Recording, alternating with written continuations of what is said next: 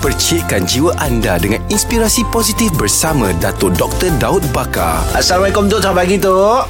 Waalaikumsalam warahmatullahi Okey, topik pagi ni kejayaan membuatkan seseorang itu sombong Tok ya. Apabila kita dah berjaya, kadang-kadang kita ni susah nak terima teguran daripada orang tu. Hmm. Jadi mengapa uh, sedangkan kita boleh tegur orang tanpa fikir perasaan orang lain. Hmm. Uh-uh. Jadi kenapa susah untuk ditegur bila kita dah berjaya ni? um, itu penyakit hati lah ya bila kita berjaya orang tak berjaya kita rasa kita kebal. Jadi who are you to tell me? Jadi hmm. sifat itu biasa. Hmm. saya sebut biasa bukan makna baik. Hmm. biasa ni berada dalam masyarakat yang kita kena raikan.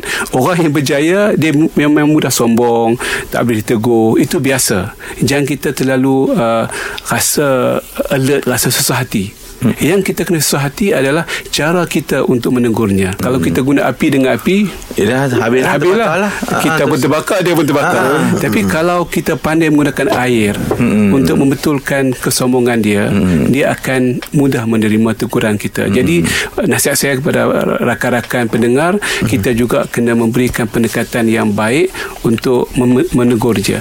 Zaman dulu zaman uh, Sayyidina Hasan anak pada Sayyidina Ali kan, hmm. dia tengok orang tu berwuduk uh, alim. Orang alim ni berwuduk tapi tak sempurna wuduk. Dia pesuh tangan dia tak kena belakang siku. Mm. jadi nak tegur macam mana?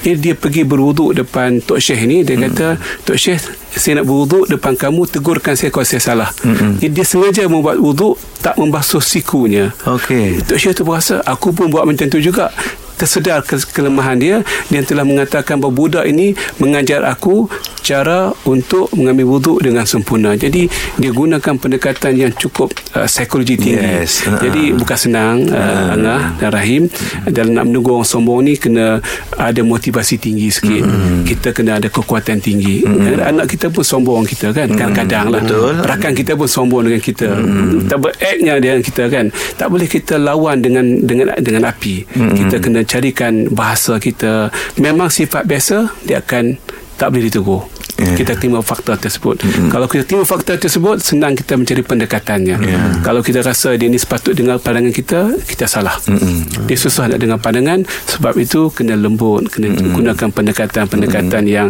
sesuai dengan uh, masa dan mm-hmm. keadaan dan tempat okay. cara tu yang paling penting cara yang penting mm-hmm. terima kasih tu ya, sama-sama rakan inspirasi bersama Dato' Dr. Daud Bakar setiap Isnin hingga Jumaat jam 6.45 pagi bersama Jeb, Rahim dan Angah di Pagi di Sinar Menyinari Hidupmu